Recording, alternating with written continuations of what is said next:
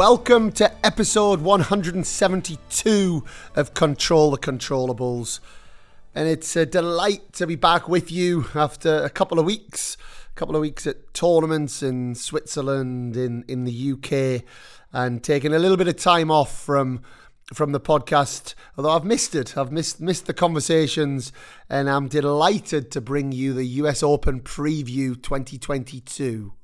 Both events are pretty open for a lot of players this time around. I mean, the way the people have been beating each other over the summer, and I think there's it's it's almost bad like back in the 90s or 80s where you could see a lot of people winning after many years of a few players dominating both sides. So I think that's going to be interesting. That that the tournament is going to be really interesting from the first few days. Like Noah said, the US Open is a lot and it's electric, so it always has something in store for us. And what a US Open we have. What is the storyline going to be? You know, is this Serena Williams's last tournament after an incredible career? She certainly hinted at that. People have presumed that that's what she meant. But do we know? I'm not sure we do. We found out she's playing doubles with her sister, Venus Williams, and they will certainly get the crowds going. You know, Andy Murray, is he going to be the one to to step up as well as he comes towards the twilight of his career. You know, who who is it that we're going to be watching? We're not going to be watching Novak Djokovic. We we now know that for certain.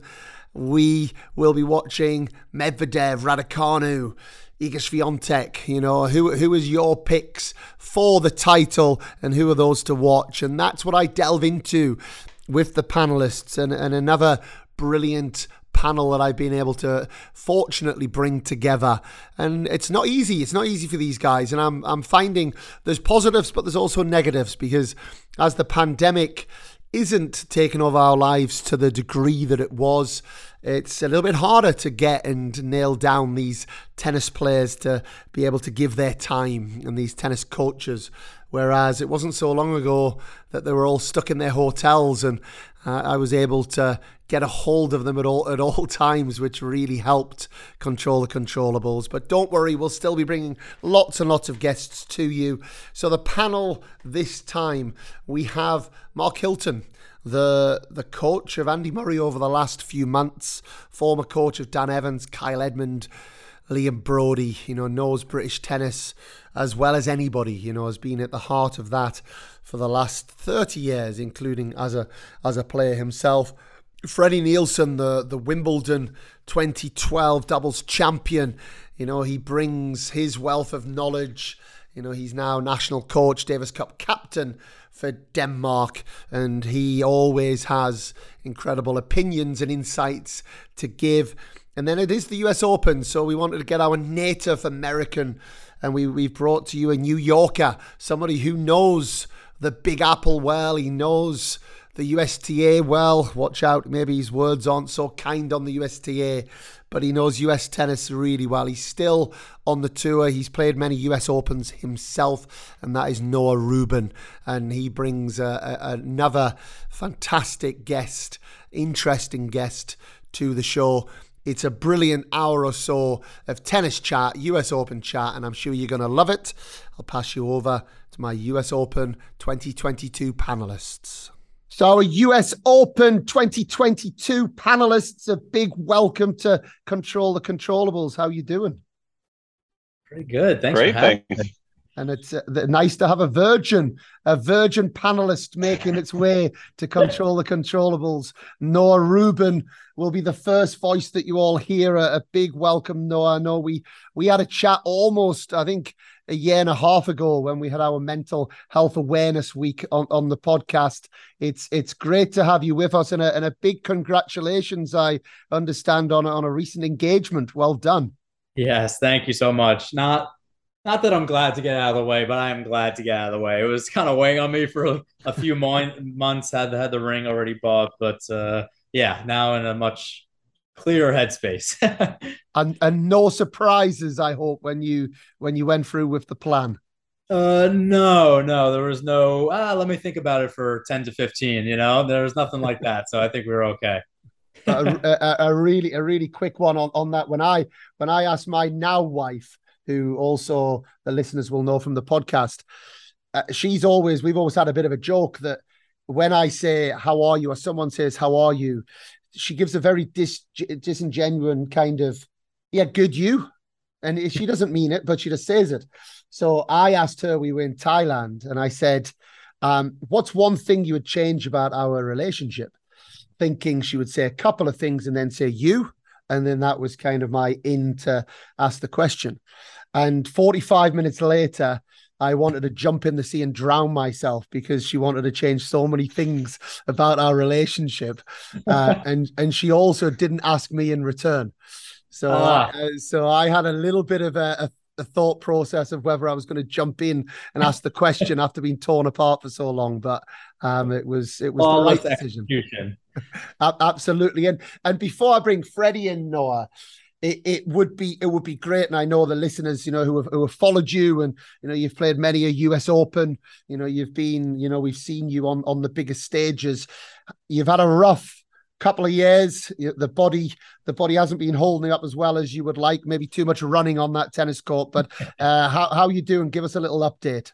Yeah, it's been tough. You know, I was playing, you know, fairly well right before the pandemic. And then, you know, seeing as the pandemic progressed, I was just one of those players that did not want to travel. I had too many friends that were stuck in foreign countries, you know, whether it was the Middle East or South Africa, and I just didn't have the bandwidth for it, you know, just couldn't do that.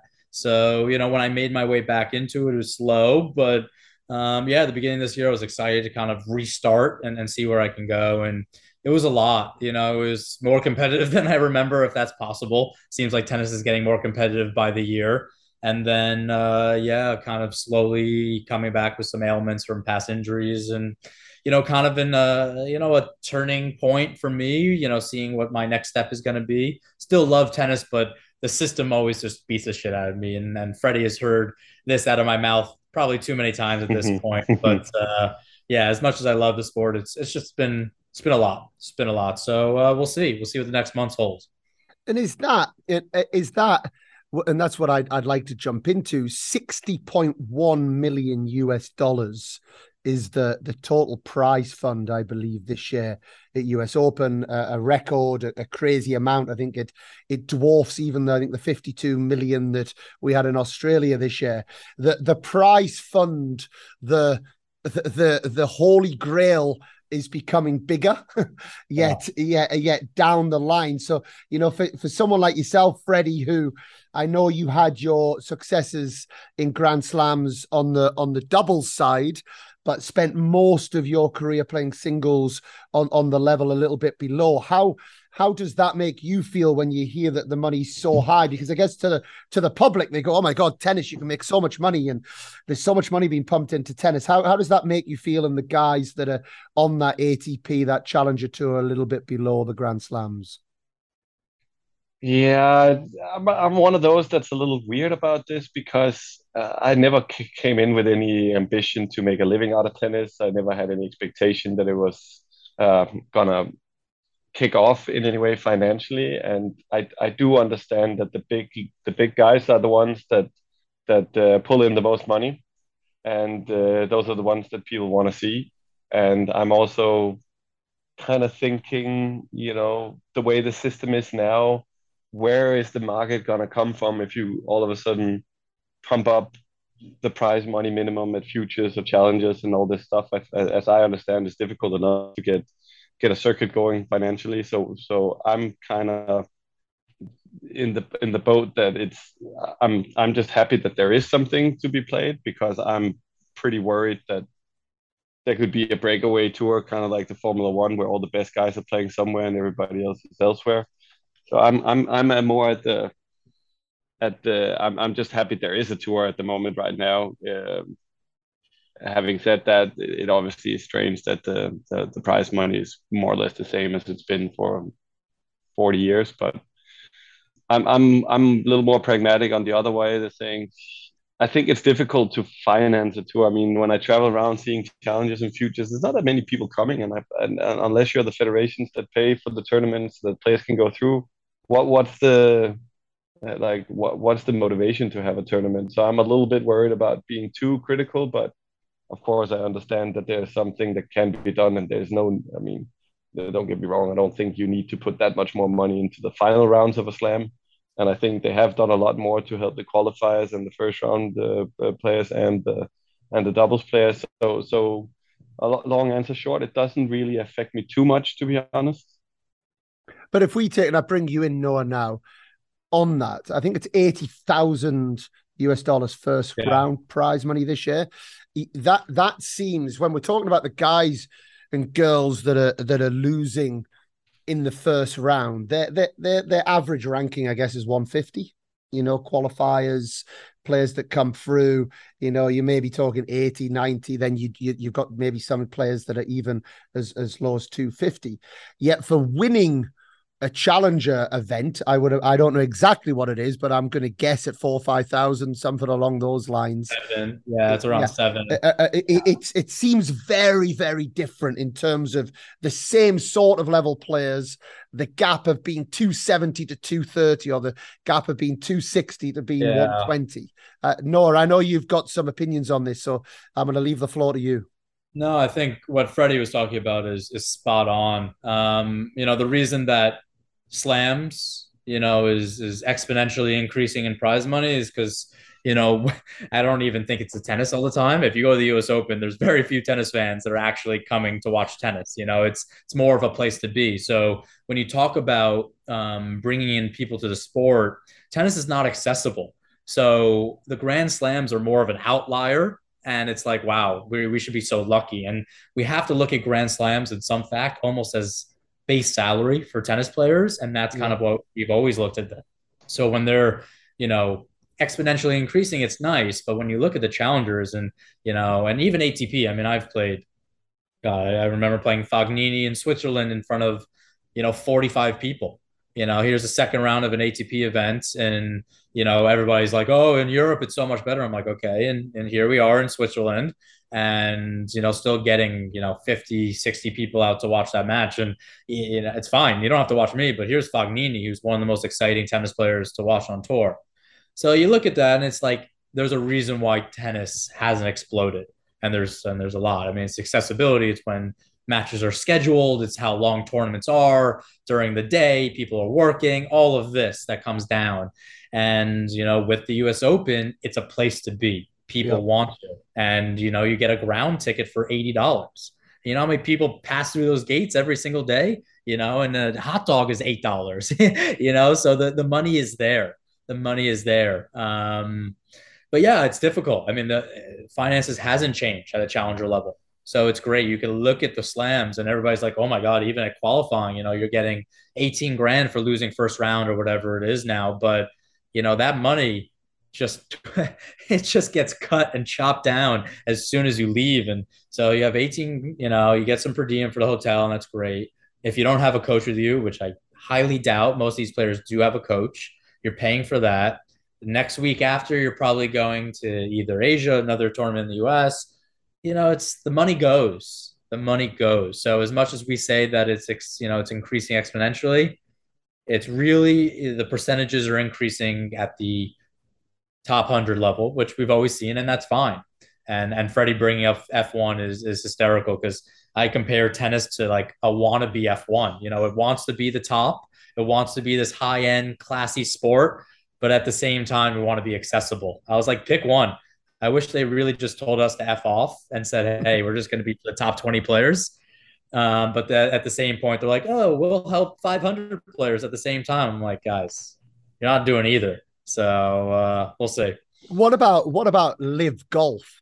If that if that came into tennis, to pose that question to you guys, would would that be a good thing? And I know I, I am taking away. There's some listeners that are saying, no, the Saudi, and I, am not getting into the political. Right, no, I'm not getting into that side of things, but I'm getting into some some money, rich money, big money that comes in and and goes against the ATP Tour, which LIV Golf has gone against the PGA Tour. It, it, for a fan right now, I don't like it, if I'm honest, on the on the golf side. Um, but I think it's going to be interesting how it unfolds. You know, is that something that would be good for tennis or bad for tennis? Freddie, you or me? I'll start real quick because I, I just want to ask something. So the LIV golf is obviously only going to be for established players, the players the way I understand it, right? So if it changes to LIV golf, what's the perspective of getting young young golfers into that tour and whatnot? I don't understand that. But will that, that not? So the way will, I see will, it is. Uh, I think it comes down to the idea of competition. I think that's kind of the main. Like I, I tried to do the BTR tour. Some people knew that I was working hard to kind of get an alternate tour because I think in the end, you know, we have the PTPA, which is working hard, and they have some, you know, announcements coming up in the next few months or whatever. But I think the only way ATP WTA changes is if they're scared that there's something else that's going to take it over. Course, I mean, yeah. they've been kind of on their own for so long. And I think LIV golf, again, not the politics, if you have people with the finances, with the money to come out and say, hey, we're here to just take players and have fun doing it. It's going to be an easier schedule and they're going to make a lot of money that should scare the ATP. That should scare them because you know the guys you know that are actually competing for a Grand Slam title are very few. The rest just want to have a good time, play a sport in front of fans, and make a lot of money. So yeah, I think that's that's where that that lies right now. But even if we take if we take golf before LIV, yeah, you still had the variant tours. You had the Asian tour, you had the European tour, you've got the, the PGA tour. It, you've you've also got and I know this living in Spain because it, it happens a lot in our area. You've then got the tour below that where they are still making money. So it, I, I guess the point I'm making, Freddie, is there's more spaces the, the the more tours that you have that are making money, and and I'll never forget speaking to Joseph uh, Siriani, and you guys will know Joe, I'm sure from your time on the tour. No, you might be a little bit too young for for for spending time with Joe, but he was ranked about 450, 500, maybe even a bit lower, and I played him in the final of a money tournament in in the UK, and I said, why you know why you're not ranked higher, dude? You know, like you, you're good, and he was like I'm I'm playing tennis to earn a living.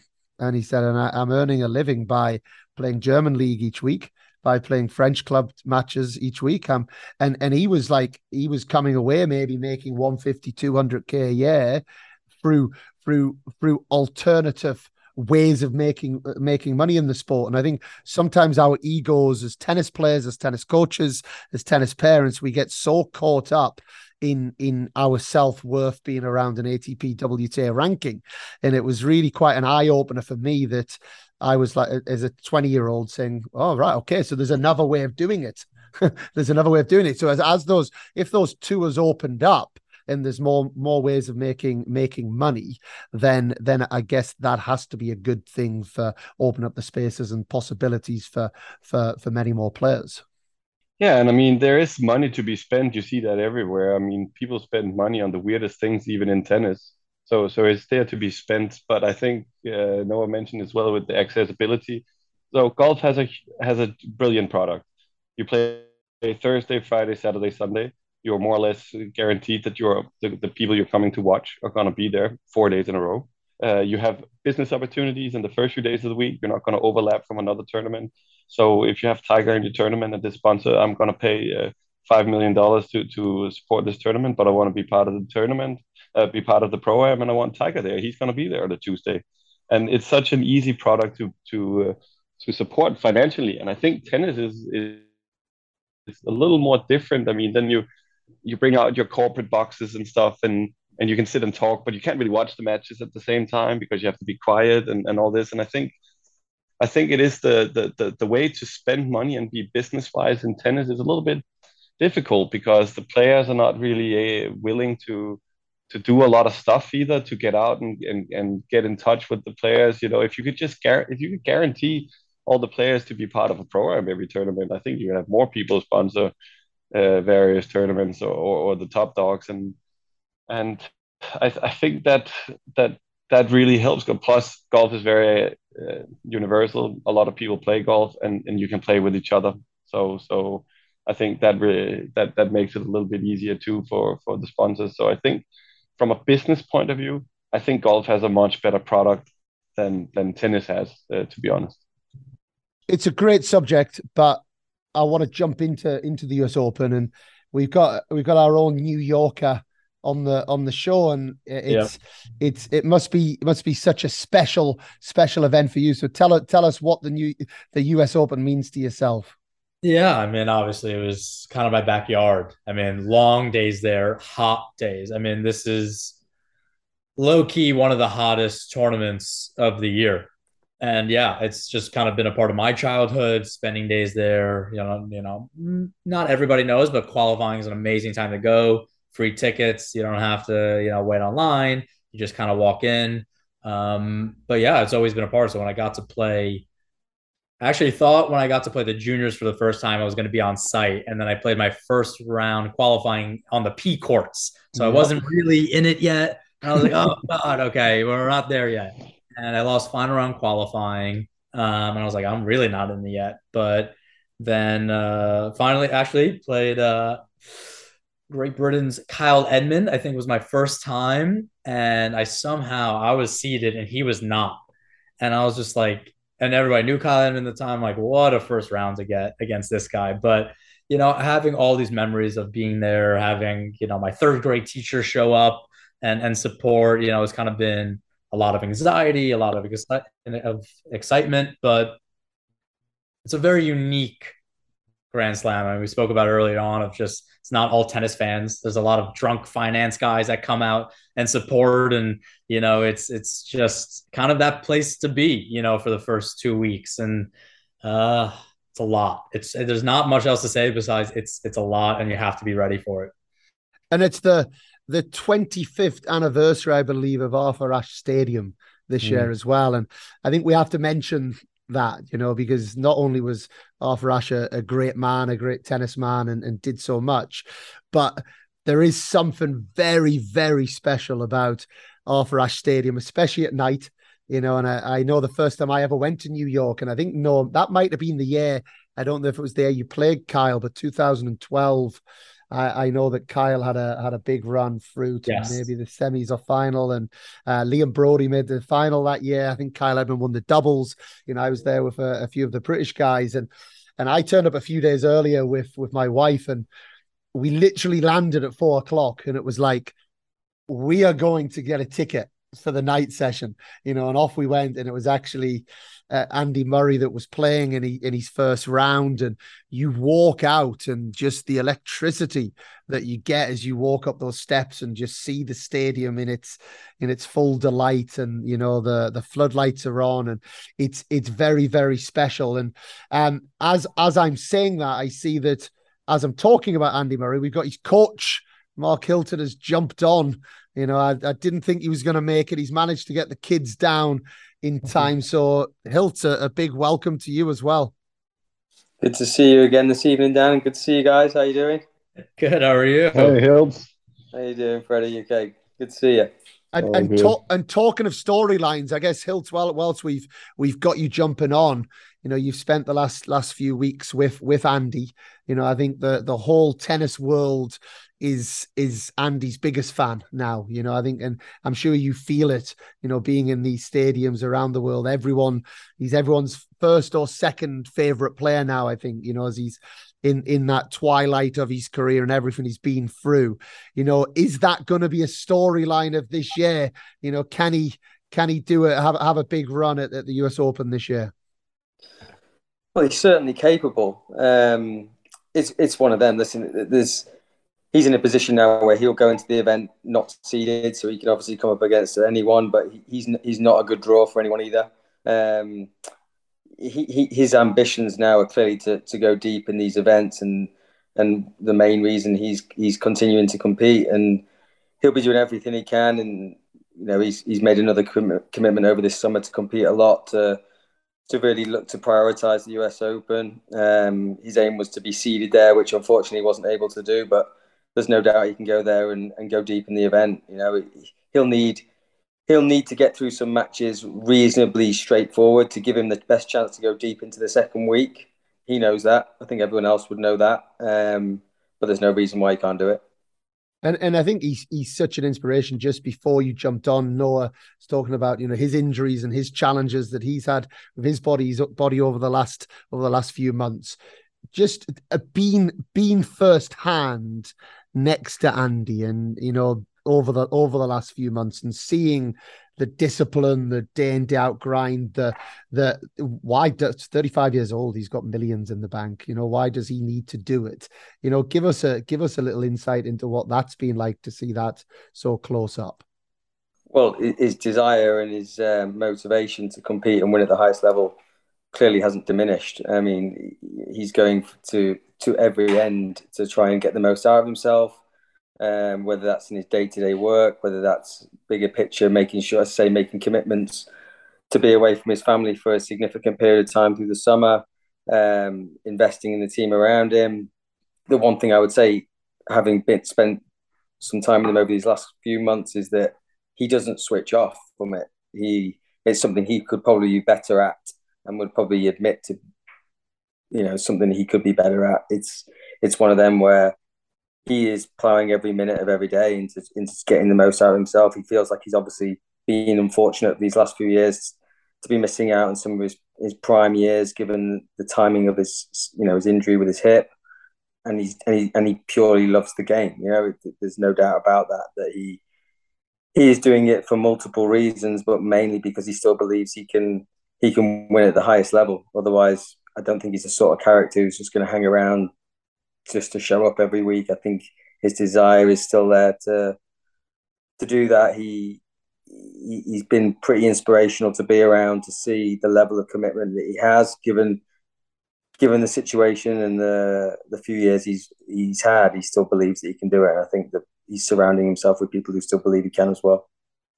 Brilliant. And and Freddie, to to bring you back in, we we had a Wimbledon full of just full of storylines. You know, every everywhere you turned, it was like, oh my god, story there, story there. You know, where do we start? So, what are some of the storylines you think we've got look to look forward to over the next couple of weeks?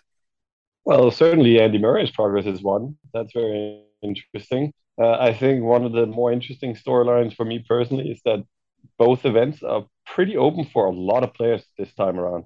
I mean, the way the people have been beating each other over the summer and I mean, there's, I think there's, it's it's almost bad like back in the '90s or '80s where you could see a lot of people winning after many years of a few players dominating both sides.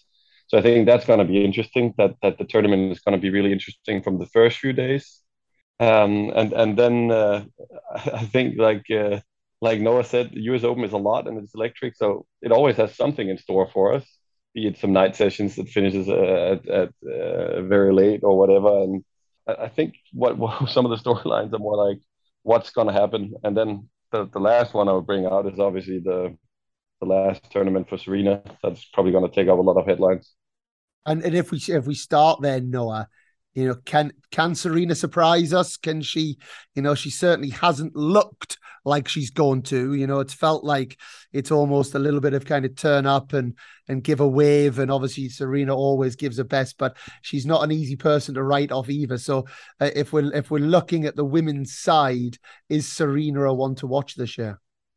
Yeah, I mean, I think a, a Grand Slam can always bring out, you know, something within you that you know is just your best tennis, you know, especially for her that wants to be on that stage, you know, for as long as possible during this possible last week, which we don't even know. We kind of made up, you know, and inferred that this is her last week. She hasn't really necessarily said it, but um, yeah, I mean, I do think so. I don't know if she's one to watch to title by any means, uh, or or even late in the second week. But if she can put together a few tough matches, does anybody really want to play? You know, Serena Williams with rhythm, you know, in, in the round of 16 of an event? I, I don't know, probably not. Um, but yeah, piggybacking off of Freddie as well, I think. I'm curious to see from a fan perspective, because I was interested in see how the sport grows of like, does not having a, you know, a few rivalries, is that going to affect viewership? What does that look like? You know, if you're not having, you know, the Fed Murray or you know, or if you're Djokovic, Nadal, if you're not having those matches, what does it look like? Is Alcaraz enough to bring it back? Is you know the young guns of the U.S. enough in New York to bring it back? Because you know I always laugh that it's not. You know, sadly, unless we have a top five. You know, in, in the U.S., we were always kind of last there, and even though we have some of the better tennis, you know, group of young tennis players in the world, I, I don't know. I mean, I, th- I think it's going to have to force, you know, a Fritz or a Opelka to really step up and, and go deep in a second week for that fandom ship to kind of take its turn. And and we we still don't hundred percent know if Novak Djokovic is going to be there. He's, right. You know, so maybe maybe you can give us a bit of insight. Uh, you can Noah on on the ground there. You know, is is there any way? Are we going to go through the same thing in Australia? Is he gonna is he to try and smuggle his way in? Is he to what's what's going to happen? Or can we can we write him off? Yeah, I mean, I think it's done at this point. Like, I, I mean, I understand, and you could be on whatever side you want to be on. I just think it takes away from the tennis because everybody's just asking about Djokovic. You know, that kind of is the last questions I keep hearing, and I'm like, who cares? you know, you know, at this point we have so many other stories to look at. It's like, can we can we move past it? So I don't think it's necessarily his intent to be kind of the center of the story, but it's also not the center. you know, so it's also not his intent. Like it, it, it's here. It's it's every person that I've gone an interview with or asked. They're like, oh, anything on Djokovic? I was like, yeah, man, I don't know, man. Like, there's nothing's changing. Nothing's changing here in the next few days to make that happen. So, I think you just move on. The storylines, though, if we go if we go back to Wimbledon, you think about there were some big storylines beforehand. You know, there's no ATP WTA points on show. You know, no Russians, Belarusians able to play. You know, who's going to pull out? It doesn't mean anything to the players anymore. The second that first ball was hit, it was barely talked about. Uh, on reflection, maybe two, three days after, people were saying, "Oh, it was unfortunate this player got to this point and their ranking went down." Or this play, you know, that was that was reflected on. But I think we talk about tennis as a whole, and we have done a little bit today. I don't think anyone can deny that Grand Slams are in a great place right now. You know, it's it's a it's an exciting it's an exciting event every time. You know, we're we're getting these amazing storylines. That's that's going to start. So that's gonna that's gonna move me into you guys putting a few names to your to your reputations here. And and Hiltz, I'm going to bring you in first. Um, the ones to watch, and, and no, I have to be really clear here. Ones to watch are, are, are names that maybe the the the general listener doesn't really know. You know, I, I said this to the guys a few times, and they're like they're like pulling out like three time Grand Slam champions as ones to watch. you know, like and and this is not ones to watch to necessarily win, but to get get to fourth round quarterfinals. You know, make it make a little bit of a push. Is there is there anyone for us to watch Hilt, any of the British girls that maybe are going to make a little bit of a run. Obviously, Raducanu came from nowhere last year. You know, is there is there someone from of the British girls that's going to make a bit of a run, or someone that that the listener hasn't really heard of? They're perfectly capable. I mean, you know what what Emma did last year was was was you know it was totally amazing, really, and uh, it's been pretty impressive to see her win a couple of matches last week and in the manner which she did that, and hopefully she goes into the US Open with with not too heavy burden and weight of expectation on her shoulders. Um, I think in some ways getting the US Open out of the way for her will be will be a positive thing.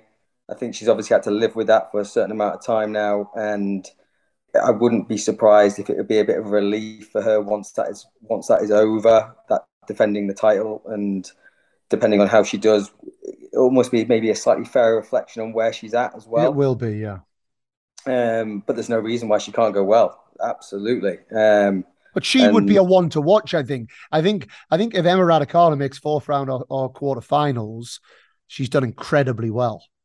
I think so because you just have to look at you know the challenges she's faced this year, and since she she had that run last year, it's it's been a real challenge for her. Um, and as I say, she's put some matches together. She's shown she's capable of winning still at the highest level. But to be putting that sort of performance on that stage again, as you said, if she if she's making second week, it's a great one for her. Um, in terms of the men's side, I, I think what Noah said there about about American tennis is a is a really important point. I think they've got a, a very uh, you know, got, got incredible depth now in terms of that group of players. And I, I, and when you talk about ones to watch, I, I'm always waiting for like a, a Seb Korda to go well to to see him in the in the second week. I, I don't think he's far away from doing that. Um, against someone capable of winning some big matches on the biggest stage. But it's, it's fascinating, isn't it? Because it is open. You know, there's players who you would expect to see going very well, but like we've been saying here, there's no doubt there's going to be a lot of other players who will believe that they can go well in this event and, and in a situation where they can take out the best players on the biggest stage.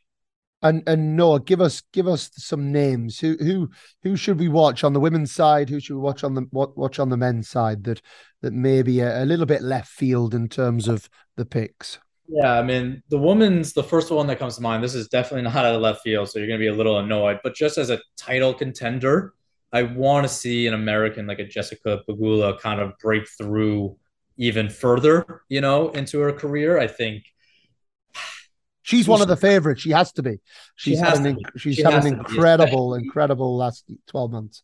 Yeah, no, hundred percent. And I think, you know, as much as she gets publicity, and maybe her family takes a lot of the publicity away from her being as well known as they are. I just think um, this can kind of skyrocket that a little bit for her, and want to see if she can you know, now she's getting into the point where she is, like you said, the contender, you know, and that's a different pressure. Being the underdog compared to being the one to watch is is a lot, a lot to handle. Um, and then the men's side, I'm going to stick with American as well. I want to see like a Tommy Paul, you know, kind of put together a few matches. I think I like his game a lot. I like, you know, the way that he's been playing. Um, you know, moves extremely well for somebody that's six two. You know, puts a lot of balls in the court, uh, but uh, can also do a lot. So I, I think um, I think him, and then I think Fritz is at this turning point as well, where you know he's kind of has America on his back, and if he's not going to kind of show up, there are other Americans that are going to take that spot. And and Freddie, who who we got that last? I mean, you've you've got you've got a reputation here. You've been pulling some. You've been pulling some. You you basically told us in the French Open that Holger Rune was going to get to the third round, and then he was going to beat Tsitsipas, and then he was going to do. I mean, you you pretty much called it. You called Kyrgios at Wimbledon. So the the listeners are they've got their they've got their notepad ready because they're running to the bookies when Freddie Nielsen gives us an outsider. they're, they're, they're, they're looking to make their money out of you here. Oh, don't say that. The tennis integrity unit are gonna come after me. the the no, wi- um, the Wi-Fi integrity unit need to come after you. I tell you what, it's not easy to hear you. I know. I apologize. What is this? The 19th century? It's poor. I apologize.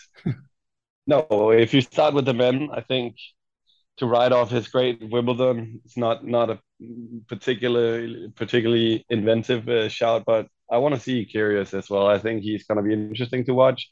He's been playing well over the summer, physically looking a little bit dubious. So maybe the the New York Heat that uh, Noah was talking about, which is brutal, can be tough for him. But I want to see him. Uh, talking about the Americans, I, I, think Tiafoe can make a run. I think he's been playing well enough. I think he's due a run at the U.S. Open sooner or later. So why not now? And I think he's the kind of player, one of the the Americans who likes to ride the crowd a little bit more. I think that's one of the things from the crowd, uh, from the Americans, that maybe has been lacking over the years.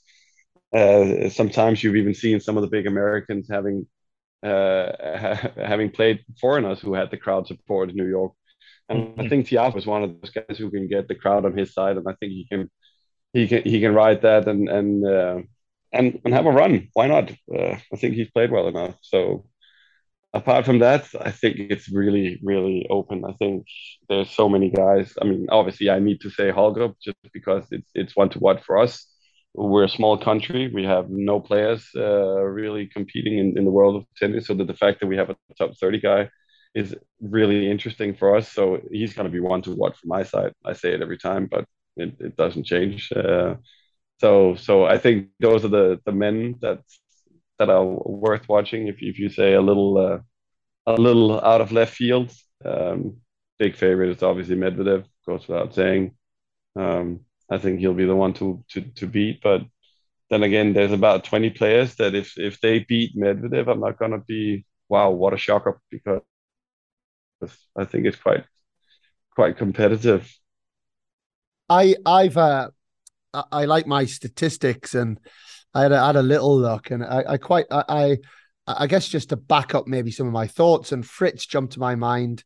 Um, I looked and I saw that he was six and three since Wimbledon. Uh, I was a bit surprised at that. I thought he'd maybe won more matches than that.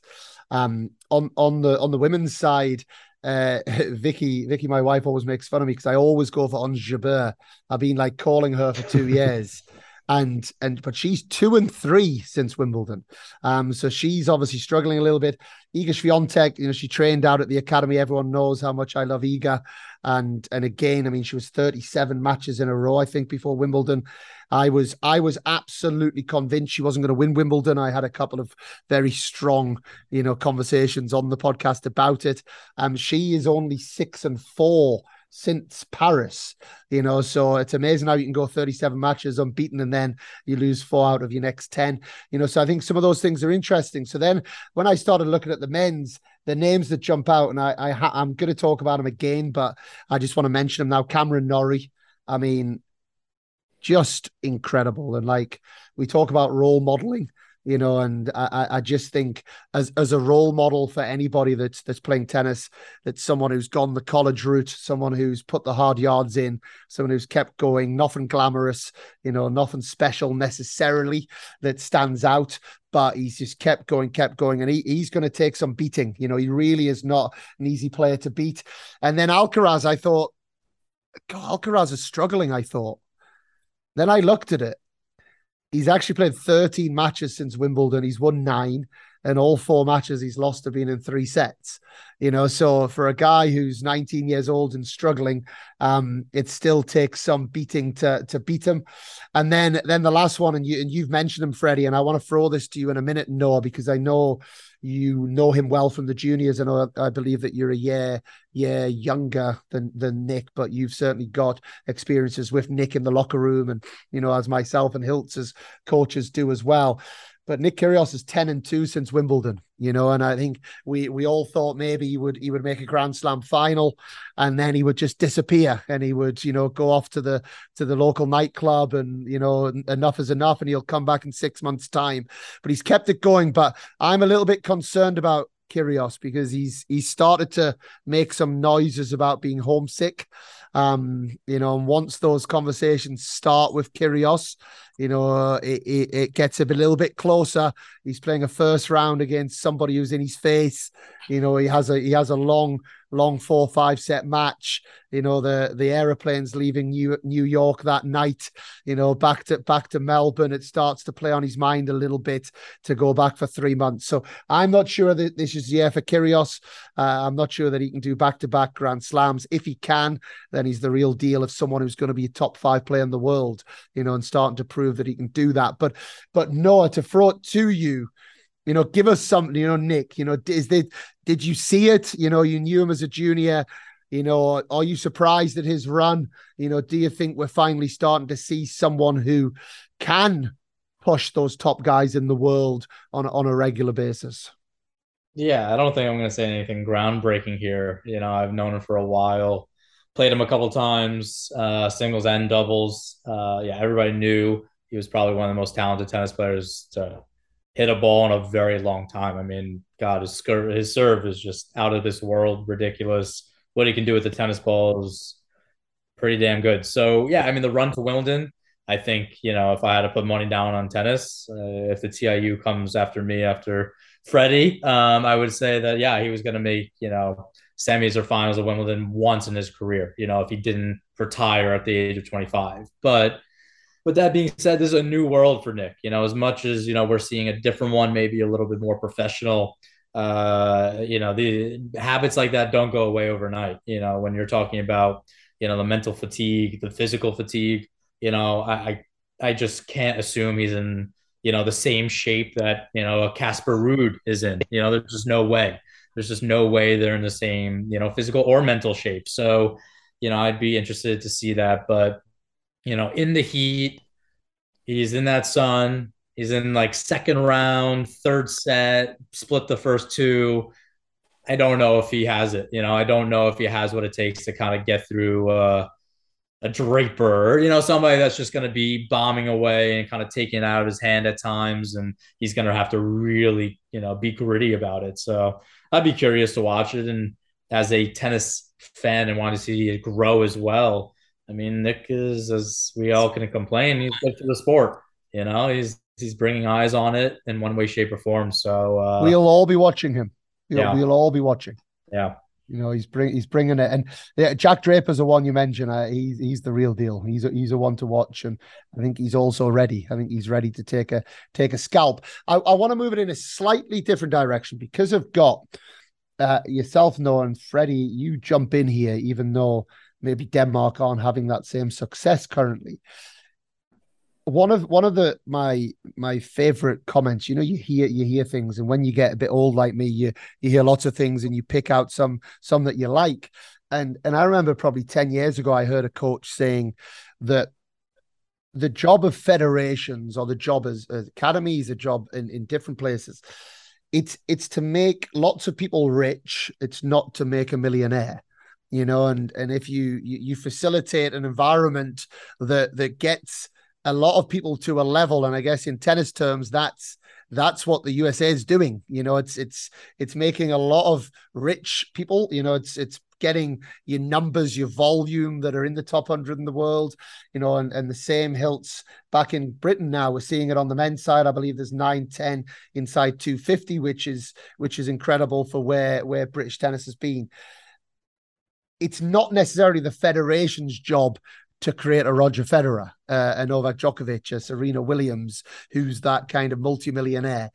Uh, so the USTA, I, I I don't know what the what they're doing. Uh, it's obviously a massive country, but it seems like there's obviously been some good work done over the last 10 15 20 years that is that is getting to the point where it's facilitating so many players that, that are coming through because we've we've seen that group you know the 95s 96s 97s 98s you know we've seen that that group coming for quite a while from from the junior days so i don't know what you take or what you can share with us on what's happening out in the us on that side yeah. I mean,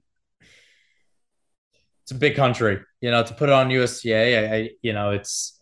Do I think they could have been doing a better jo- job during this time? Yeah, sure, 100%. You know, I think you know they've done an okay job of of giving players a base if there was kind of nowhere to turn at that point in time. Um, but at the same point, I think we've just been fortunate that there were a lot of coaches during this era that have been out, you know, kind of spread throughout the country and said, hey, you know, we're here to make kind of our separate bases. And I think that's what worked really well. I mean, if you ask a lot of these players, some of them will say, you know, I've been at USTA, you know, and, and like no, no, or in California, but a lot of them have kind of their own locations as Yeah. well. And I think it really comes down to just a great group of support within the coaching staff. I, I think, you know, is that being facilitated so i guess my opinion on yeah, feder- federations and without turning this into a full federation bit it's to facilitate the opportunities for coaches to provide those environments and those little little pockets is that is is that something that's been facilitated by by the by the federation or is that just a bunch of motivated coaches that are saying screw this we're gonna we're, we're gonna we're gonna grab the bull by the horns Yeah, I mean, I'm gonna take a little bit of credit away from USTA, which you know I do Yeah. like doing at times. Um, yeah, I think you know when you come down to it, I mean, I don't, I don't think a hundred court facility was needed. You know, I think a lot of people knew that that was not going to be utilized to the capacity, and it's not.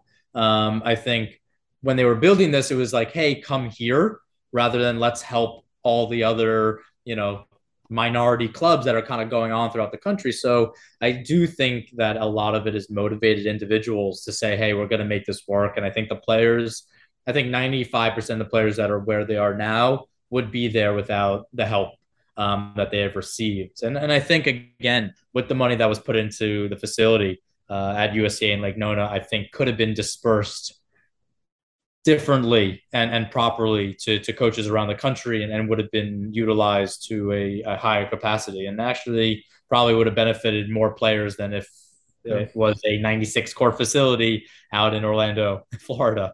Yeah. And and Hills to it to you, uh, it, it's and I I spoke to Jack Draper a, a couple of weeks ago on the on the on the podcast and it, it just hit me actually and and having conversations with with British coaches or British players over over the last few months this the feels there's something different. There's a sea change.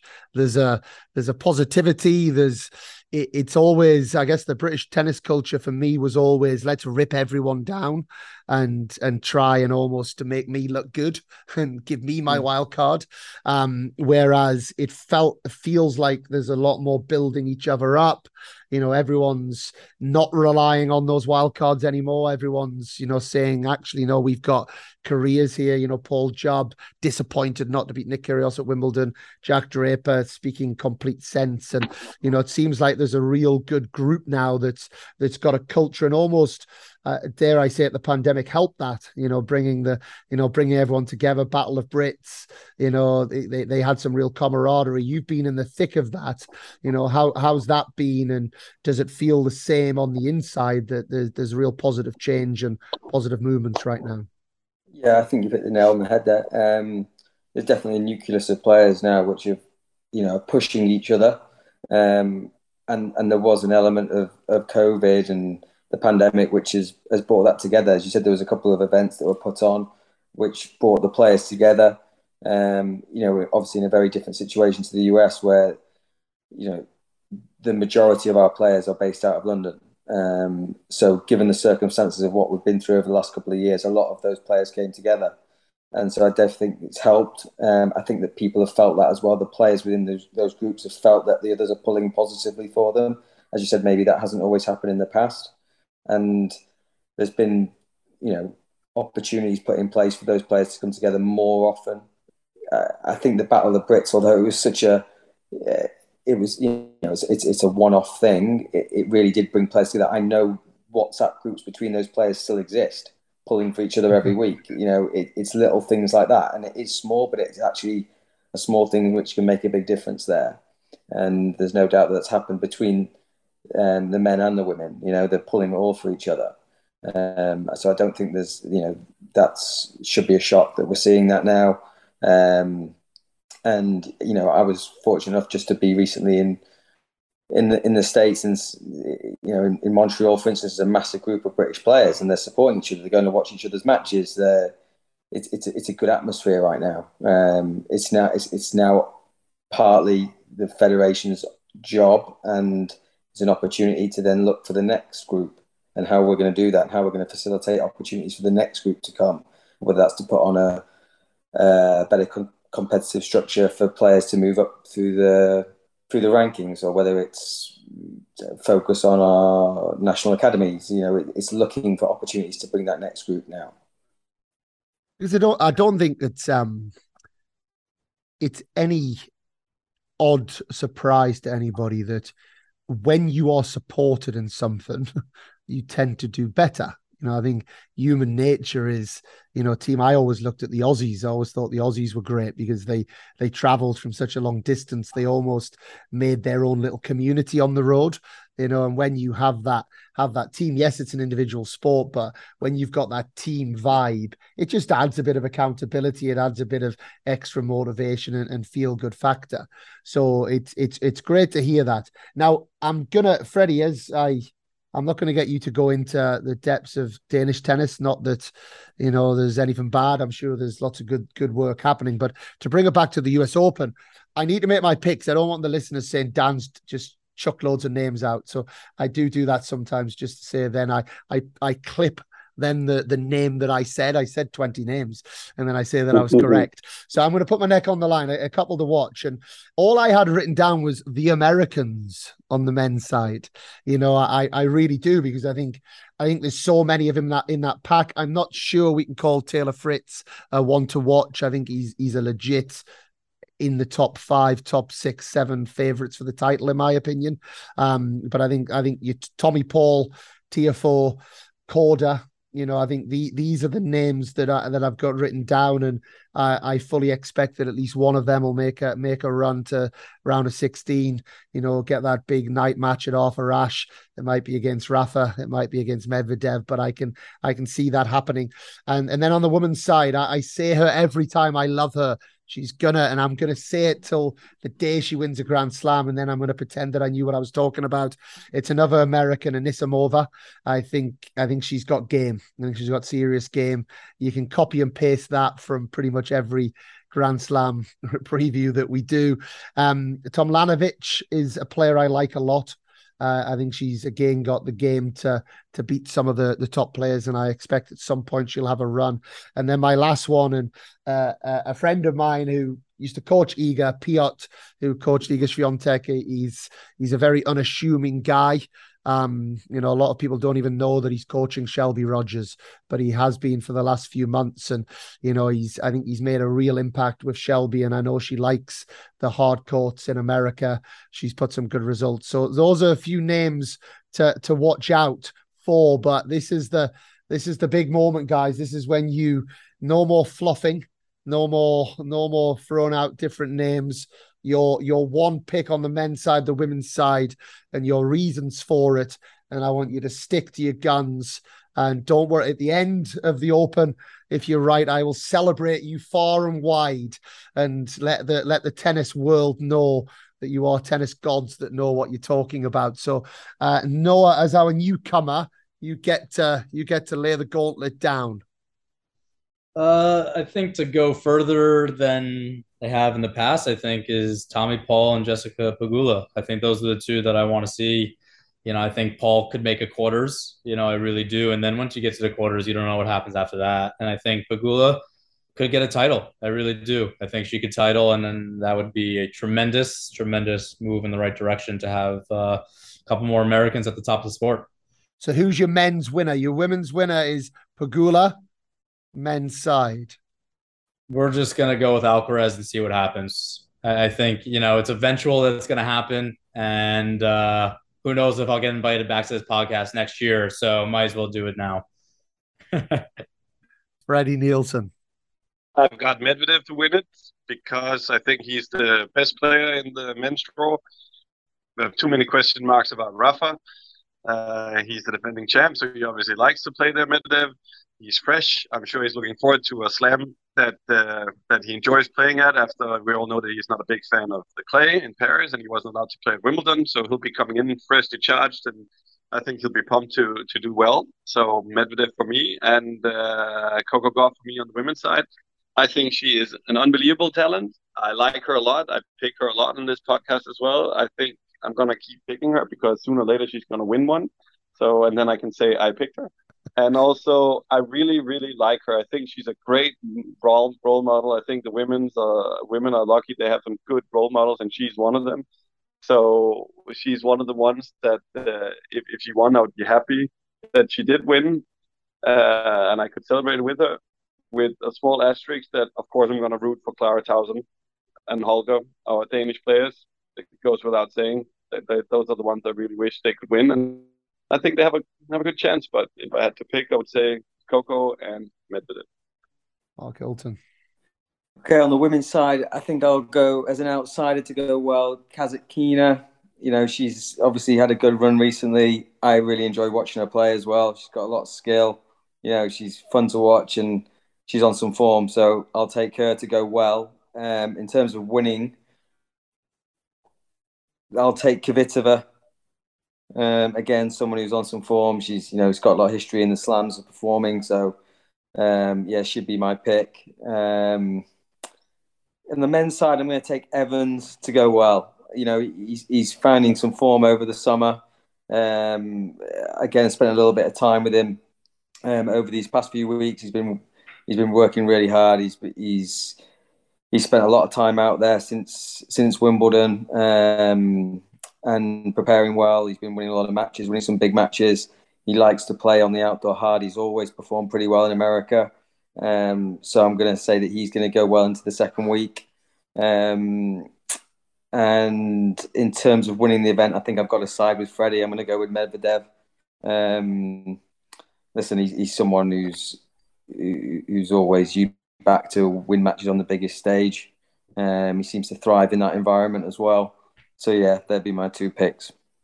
We we're amazing as tennis people. That it's, I think that's now three slams in a row that we've not mentioned the greatest ever male tennis player, 22 Grand Slam title title winning Rafael yeah, Nadal. You just mentioned him. You did, Freddie. You, you, you, I was.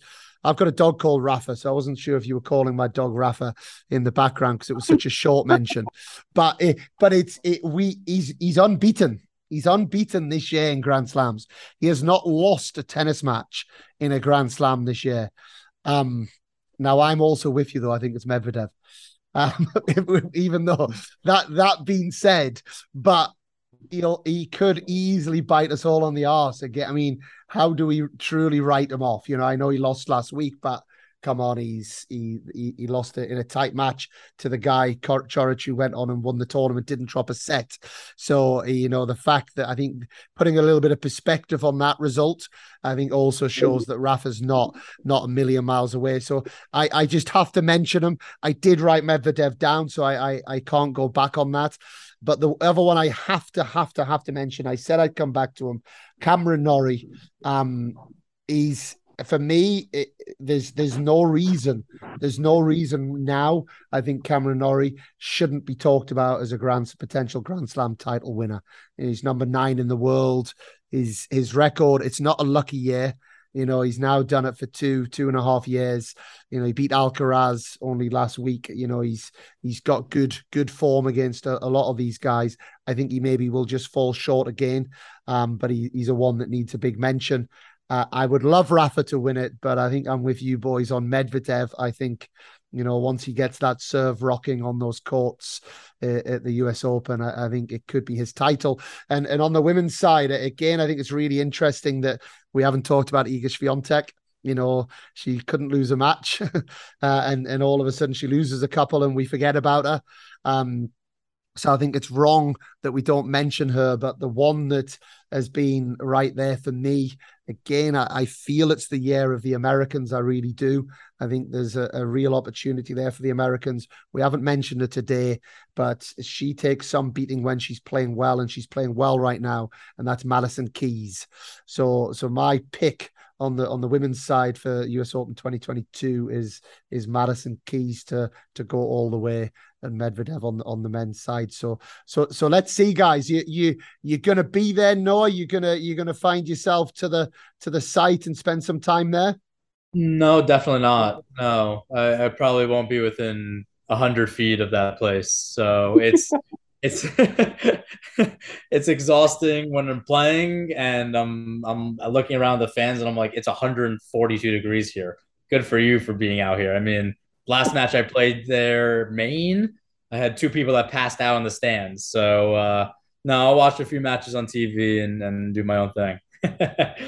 and and and Hiltz, Andy's Andy's got to do without you uh, because you're you're in my hometown in Sotogrande, Spain right now. So, um, you know, maybe we'll, uh, although, but you would have left, you would have left by the time that the Open starts. That's right. That's right. You know, I'll be pulling for, for the British boys and Andy back home. Um, and hopefully be seeing some entertainment from from the UK. But uh, I've no doubt we're going to see some fantastic tennis. There's no doubt about that. And what about you, Freddie? You're gonna you're gonna make your way there. You're in the states currently, or uh, are you also passing it this year? Unfortunately, I'm passing it. I have to go home. I've, I've uh, taken over a new house in the first week of US Open, so I have to be home for that. And the second week, we're having a training camp to prepare for our Davis Cup tie in El Salvador. So uh, those are the priorities at the moment, unfortunately. But uh, they're also pretty good priorities. And like Noah said, it's not a vintage slam to be a fan at when you're sitting around in metal bleachers and yeah, a million degrees, nowhere to hide. Uh, so yeah, it, it is what it is. Hopefully, I can be back next year.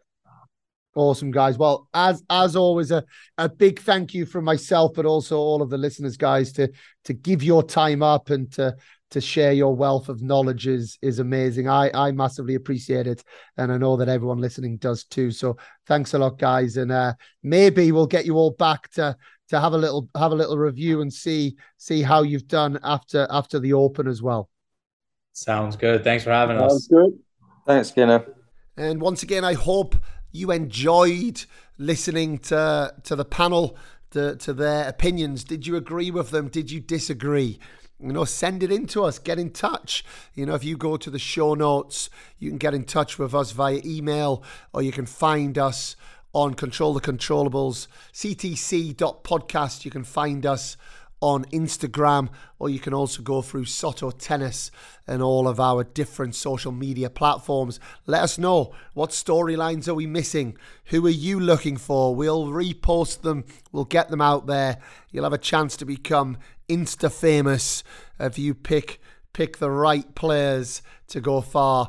And I have to agree, I I I I, I and I have to say, I completely agree with the panel that, and I think it was Freddie Nielsen that spoke about the storyline is how open it is. You know, for, for many years, it's almost been, right, we know what the finals are going to be. And on the women's side, it's been open for a while. But who is going to be the Emma Raducanu story of this year's US Open? You know, is somebody going to come out of the blue?